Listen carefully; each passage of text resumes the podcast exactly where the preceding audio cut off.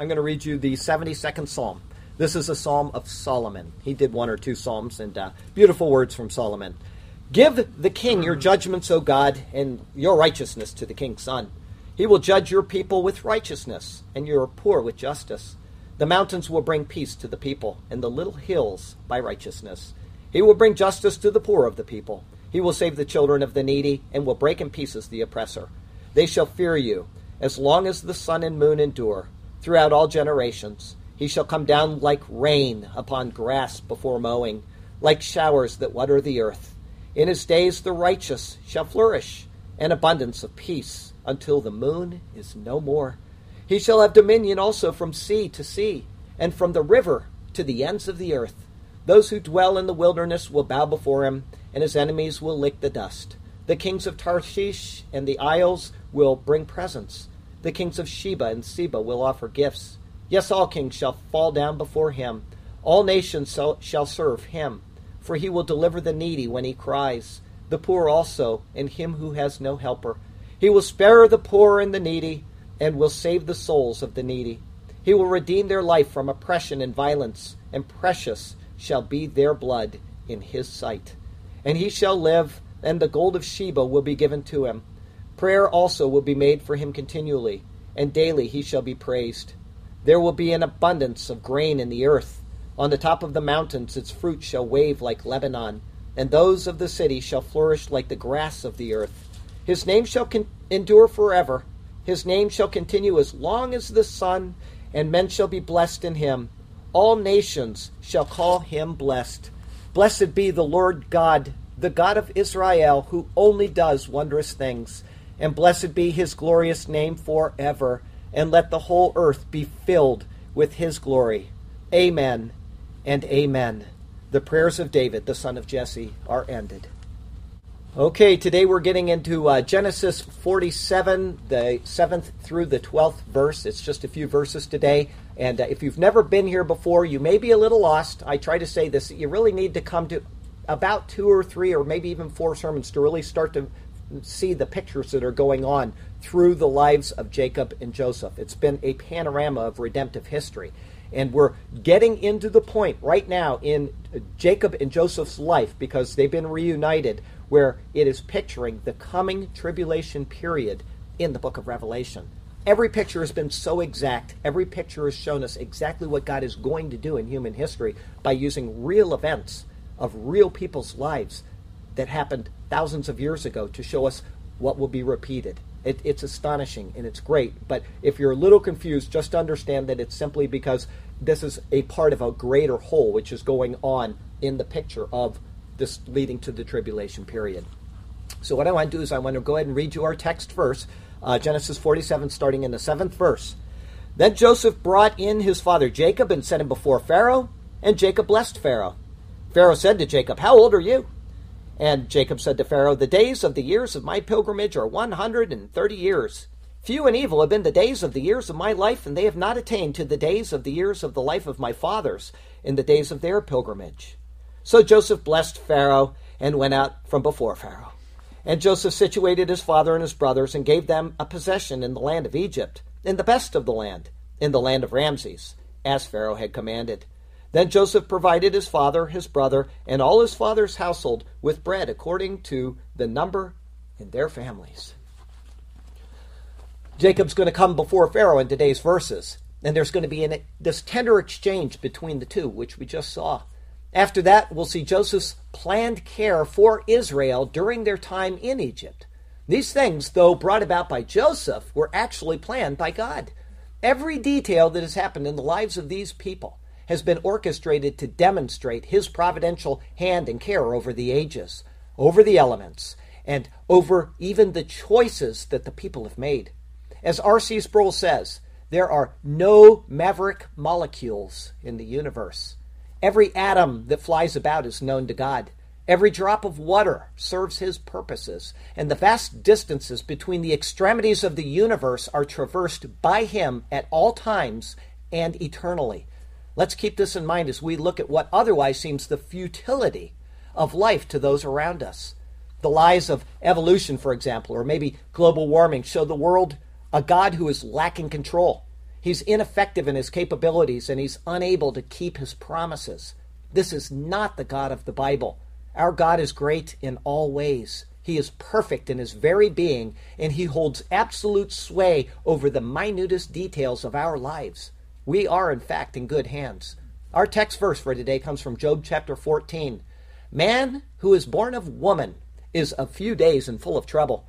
He comes forth like a flower and fades away. He flees like a shadow and does not continue. It's true, our days are few and they are filled with trouble. But there is purpose and there is a reason behind all of it. Though we are like the flower that is beautiful one day and it's gone the next, because of Jesus Christ we have a hope which springs eternal. The radiance of what will be is worth the wait. It is worth the grief, and it is worth the anguish that we often suffer. Hold fast to this truth. It is the constant theme of God's superior word. And so let's turn to that wonderful book again. And may God speak to us through his word today, and may his glorious name ever be praised. As usual, I have three thoughts for you. The first today is the days of the years of my pilgrimage. This will be verses 7 through 10. Verse 7 says Then Joseph brought in his father Jacob and set him before Pharaoh. Well, in our last sermon, we saw the cares taken for Jacob and the family of Israel as they came down and settled in Egypt. We also were shown that only five of the brothers had been brought before Pharaoh. The Hebrew used to describe them and who they were was very unusual. This unusual wording was used because it was speaking of those who would survive through the time of the tribulation. It would be those who are left alive by grace and who will be brought into the presence of God's great house, represented by Pharaoh. This verse about Jacob seems to confirm that. Jacob, during all of these Joseph sermons, has pictured the collective body of Israel from all of the ages. He represents not a tribe, but all of the tribes, or the people collectively from those tribes. After the five brothers are brought before Pharaoh, Jacob is brought in and it pictures Israel in the presence of their God. Verse 7 continues, and Jacob blessed Pharaoh. Now, to bless another carries different connotations in the Bible. We can bless someone by giving a simple greeting like, the Lord bless you. It's a very nice way of hailing one another, which we more and more fail to do in our society today. It goes all the way back to the high priestly blessing in the book of Numbers, chapter 6. It's first used by people in the Bible in the book of Ruth you read that account, it says, The Lord bless you and the Lord be with you. It's a very nice little account of them. And so this is what I try to do as well when I greet people. Rather than saying, God bless you, because God is general. And there's a lot of people that believe in a lot of different gods out there. But if you say the Lord bless you, people pretty much know that you are a believer in Jesus Christ. So if I'm at the store and I, you know, get my stuff done in front of the cashier, I'll usually walk out saying, Lord bless you or as I'm taking out the garbage at the mall and somebody's sitting there drinking a Slurpee or something, or we're having a conversation, when I get done, I always say, Lord bless you. And I want them to know that I am a believer in the Lord. Now, I wish everyone would still use this type of speech, but it is very quickly fading away. Another way that one can bless in the Bible is from a position of superiority to somebody who is of a lesser position. In Genesis chapter 14, a man named Melchizedek pronounced a blessing upon Abraham. And when he did this, he said these words Blessed be Avram of God Most High, possessor of heaven and earth, and blessed be God Most High, who has delivered your enemies into your hand. In an analysis of that very blessing, the author of Hebrews in the New Testament says, Now beyond all contradiction, the lesser is blessed by the better. In this, we found that Melchizedek is actually deemed to be greater than Abraham even though Abraham is considered the father of all of the faithful. Now, we can also bless the Lord, such as happens many, many times in the Bible, where people say something like, Bless the Lord, O my soul, or something like that. And this is not saying that we are somehow greater than God. It's a different type of blessing. Rather, it is using the term to bless in a different way, as, for example, a, a blessing of honor or of praise. And so we're left with a question here as to what this verse means when it says, Veberech Yaakov et Pharaoh, and Jacob blessed Pharaoh. It does not give the blessing that he pronounced, and yet it makes the point that he, in fact, blessed him. So, what is this telling us? Who is greater? The answer is that one is greater in reality, and the same is lesser in the other thing that it's picturing. Jacob is the living covenant patriarch. He is the greatest person on earth at this time in history. He's a prophet of the Lord, and he is the one to monitor faithfulness to the family's responsibility to God, such as in the circumcision of their children on the eighth day. He's also the one who is obeyed and respected by those in the covenant line, which they failed to do from time to time, but we've seen time and again that they have been very respectful to their father as well. Joseph may be the second ruler in Egypt, but he is subordinate to his greater father, Jacob, in person. Pharaoh is no different. Therefore, Jacob's blessing is from the greater to the lesser. It is a blessing upon Pharaoh, not a hailing of Pharaoh. However, in picture, the exact opposite is true. Veberech Yaakov et Pharaoh. And Jacob blessed Pharaoh. In picture, Jacob is corporate Israel, and they're brought into the presence of God. And they shall bless God, as we see in the Psalms. From a portion of the 68th Psalm, we read these words they have seen your procession, O God, the procession of my God, my King, into the sanctuary.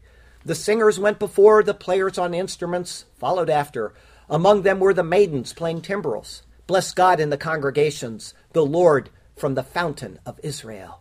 There is little Benjamin, their leader, the princes of Judah and their company, the princes of Zebulun and the princes of Naphtali. This complex concept of blessing shows us why Jacob's blessing of Pharaoh isn't actually recorded in the Bible. It's because in reality it is one type of blessing, but in picture it is another. And this is certain because if it was one type of blessing or the other, such as Melchizedek's blessing upon Abraham, it would have been recorded, but it wasn't. Bless God in the congregations, the Lord from the fountain of Israel. Bless him, all you Christian denominations, and of his mighty works to all the world do tell. Bless the Lord with a great resounding voice. Bless the Lord, yes, O my soul. Bless the Lord, you peoples, and rejoice, and all his mighty works shall we extol. Verse 8 Pharaoh said to Jacob, How old are you? Now, this probably seems like a bizarre question to put forth as the very first question that you would ever ask of a person, especially coming from the ruler of all of Egypt, Pharaoh himself you might expect something like, So, how was your trip down here, right? Or I hope the uh, royal carts weren't too bumpy on the highway or something. You know, maybe you'd think he'd ask about Joseph. What about that son of yours, huh? The rural, uh, the ruler of the entire world. Pretty nifty, huh? I mean, anything but how old are you? But considering the circumstances, it was probably the first thing that jumped into his mind. Joseph is his right hand man, and he is only 39 years old. He would have been shaven as an Egyptian, meaning no beard, no hair on his head. He'd look youthful, and he's close to the prime of his life. The obvious difference in appearance between the two, especially because of the great age difference between them, must have been shocking. Jacob would have had a gray head, he would have had a long gray beard, and both of these would not be seen in the normal circles of Egypt. He would have been calloused in his hands and his feet. He would have been wrinkled in the face. He would have been bent over in the back. And for all we know, this is Charlie Garrett speculating here, he could have been wearing a favorite garment made by his beloved Rachel, who had died some 30 years earlier. The question was not, How old are you? in a flat tone. It was probably, How old are you? Each word was uttered in astonished awe. And to show that this is certainly how Pharaoh said it, we can look at Jacob's response, which is verse 9. And Jacob said to Pharaoh, The days of the years of my pilgrimage are 130 years. In his response to Pharaoh, he begins with the words of faith The days of the years of my pilgrimage. The word we use for pilgrim comes from a French word which is pellegrin. All right? And that is a corruption of an earlier Latin word which is peregrinus. This implies a stranger or a foreigner and is based on the adverb peregre, which means not at home. A pilgrim throughout the ages is a person that goes on a journey of some sort, and quite often it's for a religious reason. As they aren't home, they can expect hardship and they can expect privation. And this pretty much sums up the life of Jacob, both in his worldly walk and in his spiritual walk. And this is one attribute which the people of God are especially noted for. In the 11th chapter of Hebrews, which is the great hall of fame of the Bible, speaking of Abel, Enoch, Noah, Abraham, and Sarah, it says these words These all died in faith, not having received the promises, but having seen them afar off, were assured of them, embraced them, and confessed that they were strangers and pilgrims on the earth. Like those who went before him in faith, Jacob also confesses that he is only on a pilgrimage. This life is not his ultimate destination, but it's a walk towards something greater. So saying this to Pharaoh would be more relevant because this is what the Pharaohs believed of themselves. They thought they were set for an eternal life with all of the trimming of bliss, wealth, prosperity, contentment, all of that stuff. For a commoner from another country to claim that they had another, a greater inheritance would probably have been received with very unusual surprise. In our world today, it is no different. Christians love to say the words, This ain't my home. If you ask most people, though, if they believe in heaven, they'll say, Yeah, I believe in heaven. But they normally don't live that way.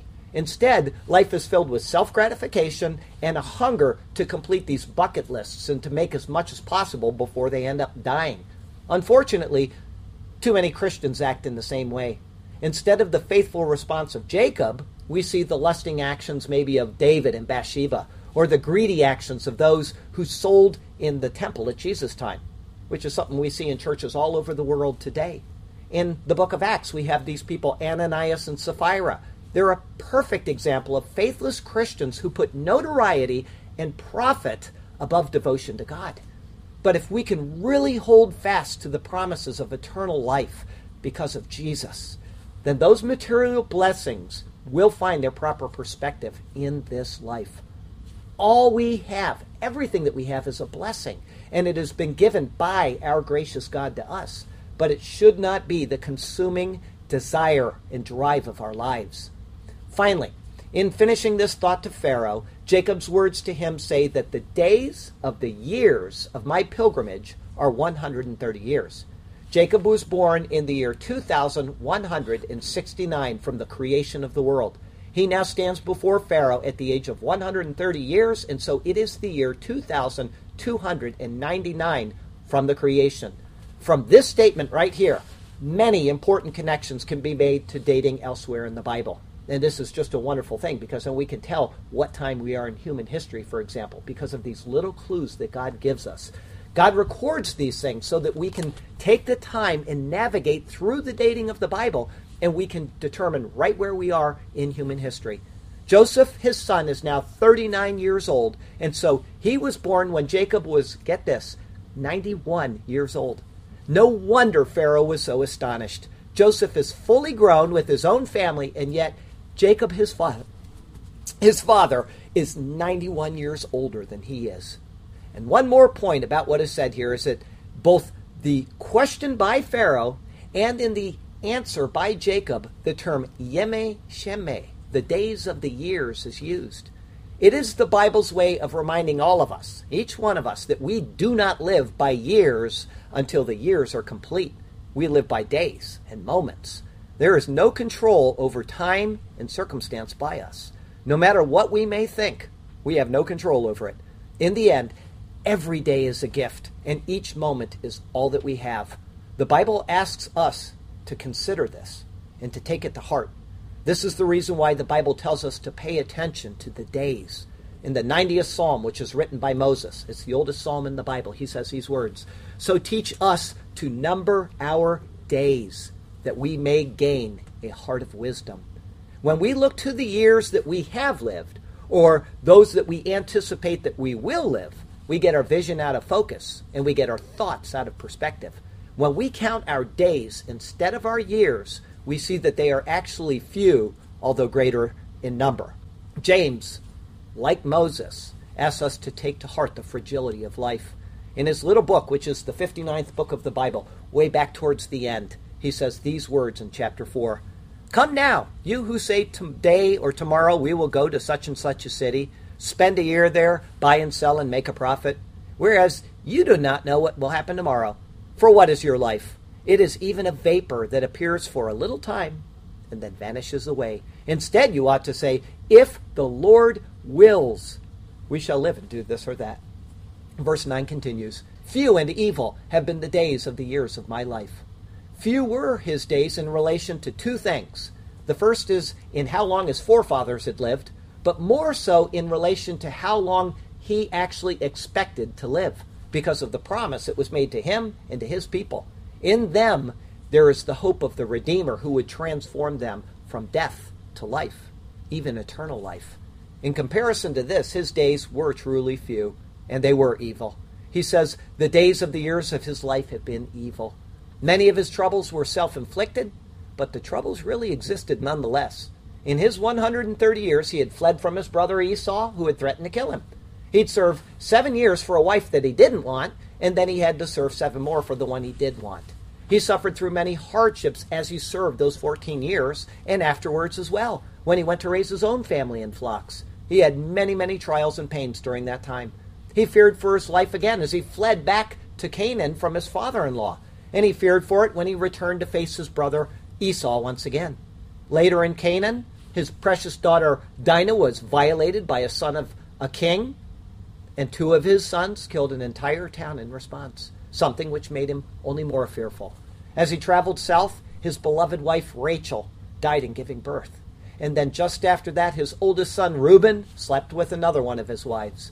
But of all of the difficulties and of all of the trials, probably the worst followed just a little while later when he was told that his favorite son Joseph was surely dead. The days of Jacob's life were evil, at least to him. But not everything that is evil from one perspective is evil from another. All of the events which tired him out, wore him down, and which gave him grief were used by God in several different ways. In one way, they have all been used to picture both the coming Messiah in person and in work, and also the corporate body of Israel in the future. And in another, they were all used by God to bring him and his covenant line to the place where he now stood in front of Pharaoh, safe, secure, and well taken care of during this famine. Every single event was used as a stepping stone toward a greater good. Looking at the pilgrimage of Jacob and how God used it for that greater good, of him and others, we can put our own lives into the proper perspective Here's what the 119th Psalm says about this Your statutes have been my songs in the house of my pilgrimage. I remember your name in the night, O Lord, and I keep your law. This has become mine because I kept your precepts. This is what Jacob often failed to do. Instead of remembering the Lord in his pilgrimage, he wallowed in his own woe and misery. This man, Jacob, had personal visits from the Lord along with other dreams and visions throughout his life. And yet it took most of his life to come to the point where he was able to look past himself and to look at the greater good that God was using both him and his trials for.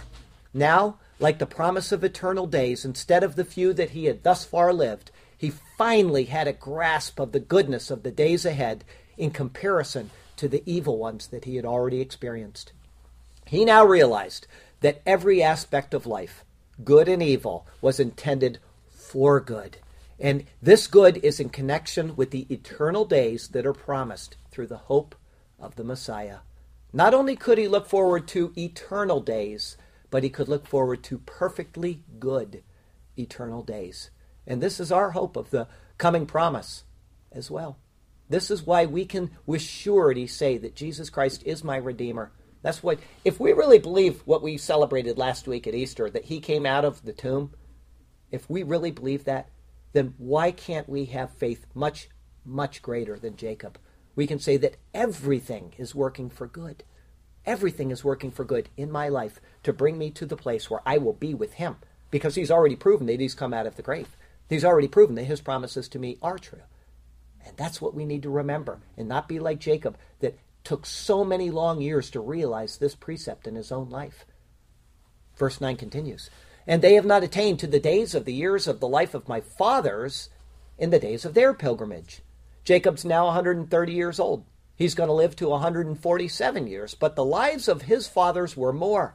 Isaac lived to 180 years, Abraham lived to 175 years, and before them the lives of the fathers were counted in the hundreds, even to Methuselah, who lived to be 969 years old. But much of this was probably already known to Pharaoh at this time in history. Jacob and Pharaoh reached back together to their ancestor Noah. And get this Noah only died in the year 2006 from the creation. It was only 293 years earlier. Despite being from different sons of Noah, they ultimately shared a common humanity in their father Noah. Verse 10 So Jacob blessed Pharaoh and went out from before Pharaoh. The New King James Version says, So Jacob blessed Pharaoh. This implies something like, Thus. The blessing came during the conversation, and the Bible is acknowledging that a blessing was made. Some other versions say, Then Jacob blessed Pharaoh. This implies that the blessing referred to at the beginning actually was given after the conversation. One uses the word then and then adds in the word again to indicate two blessings. And still some other versions say, and Jacob blessed Pharaoh. This then implies two blessings, one at the beginning and one at the end. What I think is probable is that Jacob blessed Pharaoh twice, once as he came in and once as he departed. There is a double blessing bestowed upon the great house by the man of God. Few and evil have been the days of the years of my life. I've walked many miles and was often drowned in my tears. I've been through trials, hardships, toil, and strife, and was at times consumed in overwhelming fears. But now I perceive that all was intended for good. What seemed evil, it really wasn't. I now see.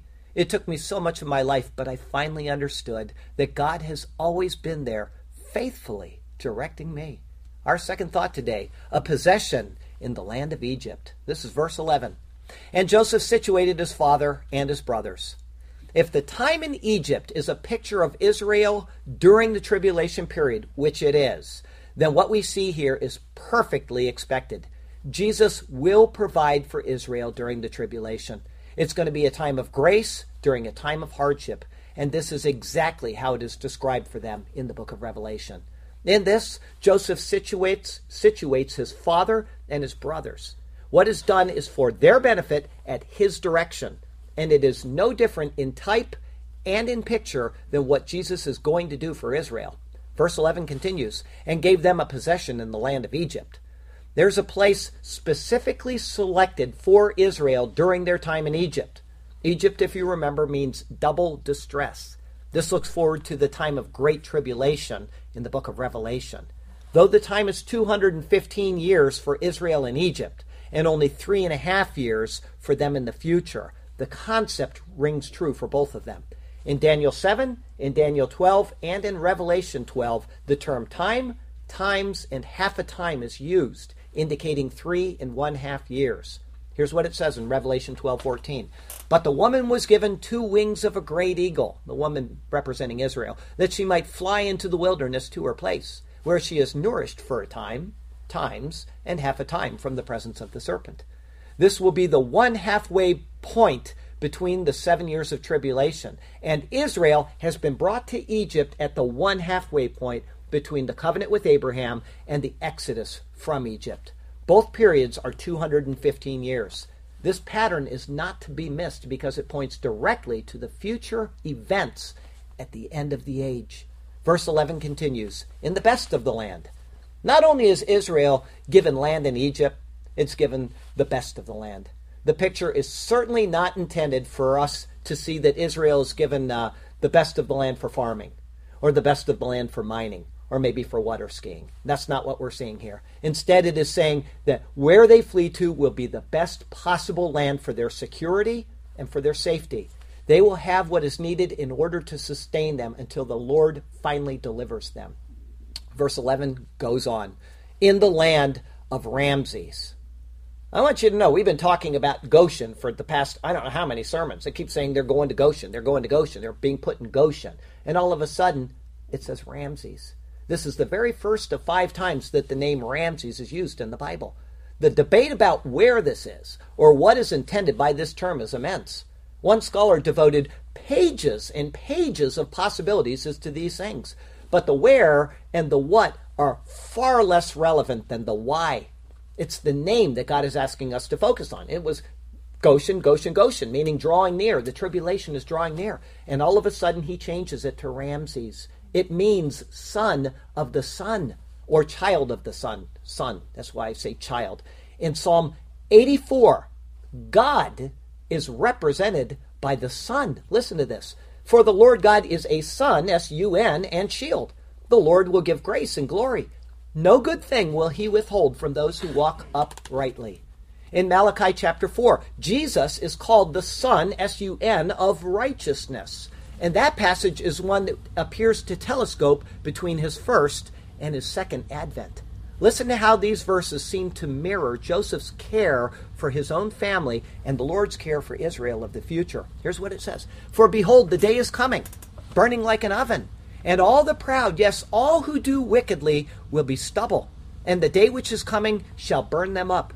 Man, think of what's coming here. Says the Lord of hosts, that they will leave them neither root nor branch. But to you who fear my name, the Son, S U N, of righteousness, shall arise with healing in his wings and you shall go out like and grow like uh, stall-fed calves. You shall trample the wicked, for they shall be ashes under the soles of your feet on the day that I do this, says the Lord of hosts. Ramses, rather than the name Goshen, is used here because it is speaking not so much of the tribulation period, but the actual state of those God will care for during the tribulation period. Israel is the son of the Son, Jesus.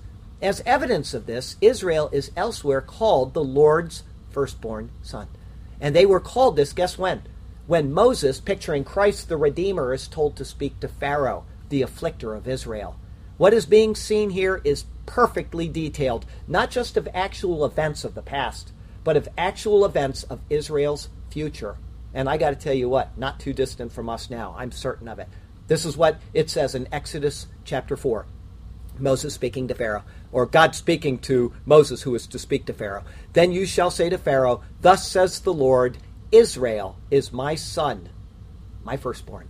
The name Ramses is used here to show that Israel is the son of the Son, exactly as the Bible has described both of them. Israel, the S O N, of Jesus, the S U N. These things that seem unusual are always, always given to help us weave together the patterns of redemptive history. Verse 11 continues As Pharaoh had commanded. Now, we've logically divided this verse into five individual thoughts. It is as if we were asked to stop and eva- evaluate each one of them individually, and so that's what we've done. Each has shown us wonderful things which God has done, which God will do. This final portion of verse 11 shows us that what was done by Joseph is at the direction of Pharaoh, the great house. And it shows us that the actions of Jesus are all done at the direction of God in heaven. The two are working harmoniously in redemptive history for the sake of fulfilling the ancient covenant of God. In the time ahead, Pharaoh is going to take on a different symbolism. Instead of being the once great protector of Israel, he's going to work against them. And we're going to have to be very careful not to miss that transition when it occurs. A possession in the land while the famine rages, care for the people of God at the hand of Jesus. These beautiful things are seen so clearly in the Bible's pages, the marvelous things God has done for all of us. He gives us the best of all things as He watches over us. His attention never slacks as He keeps us from safe from harm. And He does these things through His Son, our Lord Jesus. He is fully capable to keep us by the power of His mighty arm. Our third, our final thought today bread to sustain. This is verse 12. It says, Then Joseph provided his father, his brothers, and all his father's household with bread according to the number in their families. Without being Jacob's favorite son, the brothers would have never been jealous of him. Without their jealousy, his dreams would never have enraged them. Without their hatred, they would have never thrown him into a pit, nor would they have sold him off to the Gentiles. Without being sold off to the Gentiles, he would never have ended up in Potiphar's house. If he weren't there, then he would never have been thrown into the royal prison. If he was never in the royal prison, he would never have heard the dreams of Pharaoh's officials. And if he never heard those dreams, he couldn't have given the, them their interpretation. And without their interpretation, he would never have been brought before Pharaoh to interpret his dreams. And God gave Pharaoh those dreams which were otherwise not able to be interpreted. Without his interpretations, he would never have been exalted to the ruler of Egypt. And if this were the case, then Egypt would have suffered and perished in the famine. Without the famine, there would have been no need for Israel to go down and get grain from Egypt. Or if there was a famine and Egypt had no grain, Israel would have perished. Without coming to Egypt, Israel would never have been reconciled to Joseph, and without that, they would have never been brought to this place of safety. If you were to substitute the name Joseph for Jesus, and say the exact same thing again that I just said, you'd see that all of human history has had an exacting purpose, and it is all leading to the end times, and it is all, all about Jesus and Israel. The church is an insert, and that goes back to chapter 38 with the, the story of Judah and Tamar. We're just an insert in what God is doing in human history. But thank God that we got that chance. Had the Jews not crucified Christ and sent him to the tomb, we wouldn't have had this chance. But if they had accepted him after the resurrection, we still wouldn't have had this chance. The kingdom age would have come in, and there would have been no church age. But they didn't accept him, and we were given God's grace during this time. Joseph married a Gentile bride, and we are Christ's Gentile bride. But despite this, there is still a future for Israel. God is good, and He is good all the time. Israel will be brought out of Egypt by God's mighty power during the Exodus, and Israel will be sustained through the tribulation by a great and a mighty work of God as well. Nothing, nothing is left to chance. Nothing is haphazard, and there is no error and there is no confusion in God's superior word. There is only harmony, wisdom, love, and a marvelous display of God's glory. If we just look close enough, it is right there for us to see. So let's keep our eyes open as we go through life. Let's look at the difficulties, the trials, and the many terrible things that arise as a part of God's greater plan for each one of us. Yes, Jacob had personally talked to the Lord, and yet his faith floundered, and it floundered often. But we have something more than Jacob did. We have Jesus. We have the Bible, and we have the past 6,000 years chock full of fulfilled prophecy to validate both. So let's not let our faith flounder, but let's continually be built up in our walk with the Lord. And if there is someone here, as I ask each week, who has never taken the time to place his faith in Jesus, this great God who has shown us all of human history, let's get that straightened today. Please give me just another minute to tell you how you can do this and how you can have the absolute assurance of eternal life, abundant life, because of Jesus Christ. There's a problem in our life before we come to Christ, and that problem is called sin. And that is what separates us from God because He is infinite in all of His being. He's infinitely holy, and if we've sinned, we cannot be a part of what He's doing any longer. He's infinitely righteous, and so He must judge our sin. He's infinitely just, and so it must be a fair judgment upon us. Sin is what separates us. All have sinned, the Bible says, and all fall short of this glorious God. Every one of us. And the wages of sin is death. We die because we have sinned, and sin is in our life. But Jesus Christ came to take away our sin debt. He gave his life in exchange for our sin. The Bible says, but the gift of God is eternal life through Jesus Christ our Lord. If we call on Jesus, if we will simply acknowledge our shortcoming before him, give up on ourselves and just call on him, then he will make all things right. I was talking with a friend last night, and he says he's got a friend that seems to be scared to call on Jesus. He's a good moral person, but he seems like if I call on Jesus, I'm going to have to give something up. He's in bondage because of this. He doesn't realize it. Calling on Jesus is the most freeing thing that can ever happen in a human life. And I can tell you a person that knows that personally is me. Because I thought I've got to give up on all this stuff, and I found out that it was just stuff that bound me. And when I called on Christ, it was the most freeing experience I'd ever gone through. My sin went to Him, and now I can live for Him and I can have that restored relationship with God that I could never happen, have before. This is the glory of Jesus Christ our Lord. So please call on him. And all you need to do, if you call on the name of the Lord, you will be saved. Jesus, I just want you to be my Lord. I want you to be my Savior. I want you to free me from the bonds of, of the sin that I'm in. And he will. Okay? Do that. Our closing verse today comes from Proverbs chapter 16. It's the ninth verse. A man's heart plans his way, but the Lord directs his steps. Sounds just like what we've seen all the way through here. Every step, every step has been directed by the Lord. Next week, we're going to see Genesis 47, verses 13 through 26. What will a man give in exchange for his soul? That'll be our 118th Genesis sermon. As I say each week before uh, we read our poem, and a couple people here that have never been here before, I do a poem every single week based on what we talked about, so that we almost have a whole poem of the book of Genesis done now. We're just uh, maybe 10 more sermons away from having the whole book of Genesis in a poem form.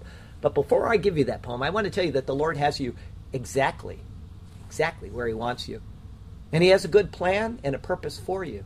So call on Him and let Him do marvelous things for you and through you. All right? Our poem today is called And Jacob Blessed Pharaoh. Then Joseph brought in Jacob his father, and before Pharaoh him he set.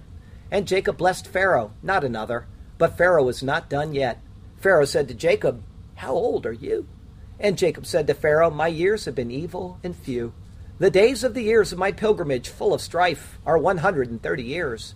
Few and evil have been the days of the years of my life. I've lived through many trials and tears. And they have not attained to the days of the years of the lives of my father span, in the days of their pilgrimage, since the Lord created man. So Jacob, Pharaoh, he blessed, and went out from before Pharaoh, after Pharaoh had been addressed. And Joseph situated his father and his brothers, and gave them a possession in Egypt the land, in the best of the land, suitable to their druthers, in the land of Ramses, just as God had planned. It is as Pharaoh had commanded, and truly God never left Israel stranded. Then Joseph provided his father, his brothers, and all to be fed. All of his father's household, he provided them with bread. According to their family's number, nothing for them did he encumber. This is how God cares for his children, for those who live by faith and not by sight. God looks down upon the sons of men, and those who live this way are his delight. God chose Israel for his own people, and he chose us in the church as well. So let us proclaim his glory from every church steeple. Let us this wondrous saving message tell. Jesus, beautiful Jesus, our Lord and our King, to him all honor and all our praise belong.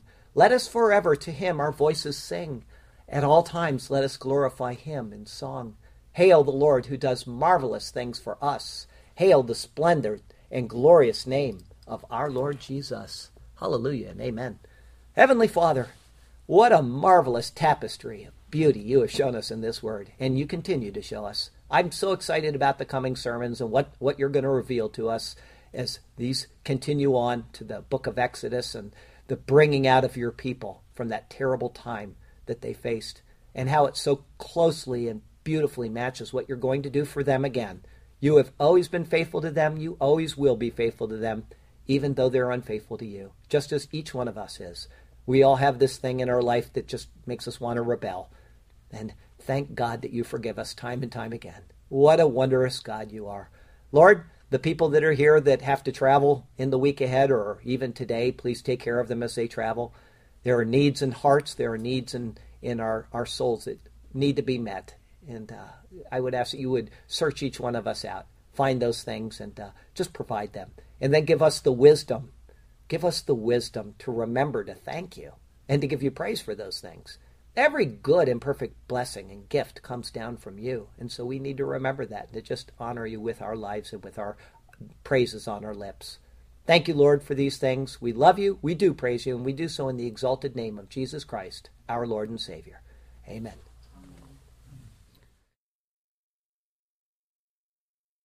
From the uh, book of 1 Corinthians, chapter 11, we receive the instructions for the Lord's Supper. And uh, they come from the hand of Paul. You certainly know that he got this from the mouth of the Lord and also from his friend Luke because it so closely matches what it says in the book of Luke about these things.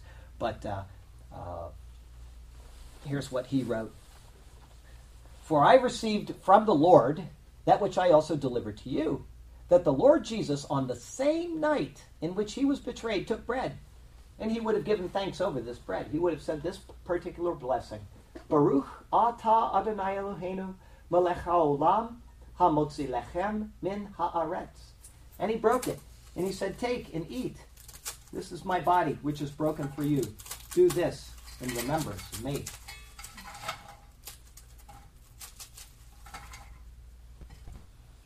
In the same manner, he took the cup after supper and he would have blessed this as well. He would have said these words Baruch Ata Adonai Eloheinu melech haolam Borei Peri Hagafen. Blessed art thou, O Lord our God, King of the universe, creator of the fruit of the vine. This cup is the new covenant in my blood. This do as often as you drink it in remembrance of me. For as often as you eat this bread and drink this cup, you proclaim the Lord's death until he comes. Therefore, whoever eats this bread or drinks this cup of the Lord in an unworthy manner will be guilty of the body and the blood of the Lord.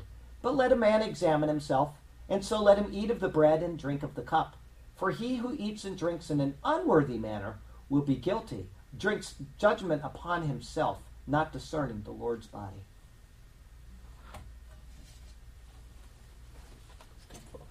I'll tell you what, before you come forward, let's say a, a quick prayer to the Lord, a silent prayer.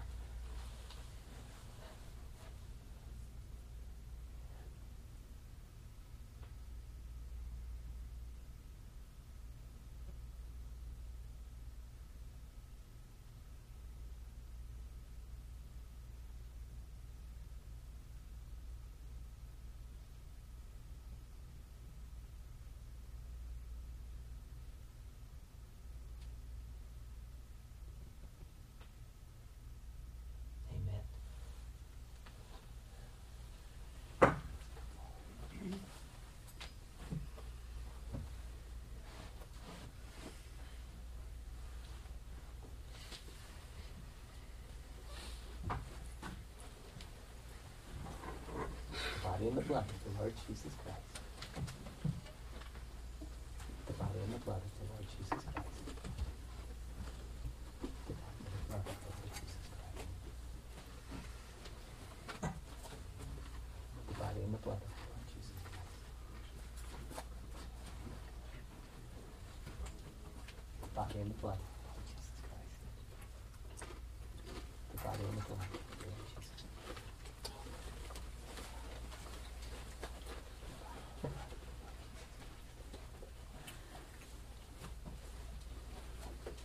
body and the blood of the Lord Jesus Christ. The body and the blood of the Lord Jesus Christ. The body and the blood of the Lord Jesus Christ. I will go. The body and the blood of the Lord Jesus Christ. The body and the blood of the Lord Jesus Christ. Happy birthday. The body and the blood of the Lord Jesus Christ. The body and the blood of the Lord Jesus Christ. Blood is the body and the blood of the Lord Jesus Christ.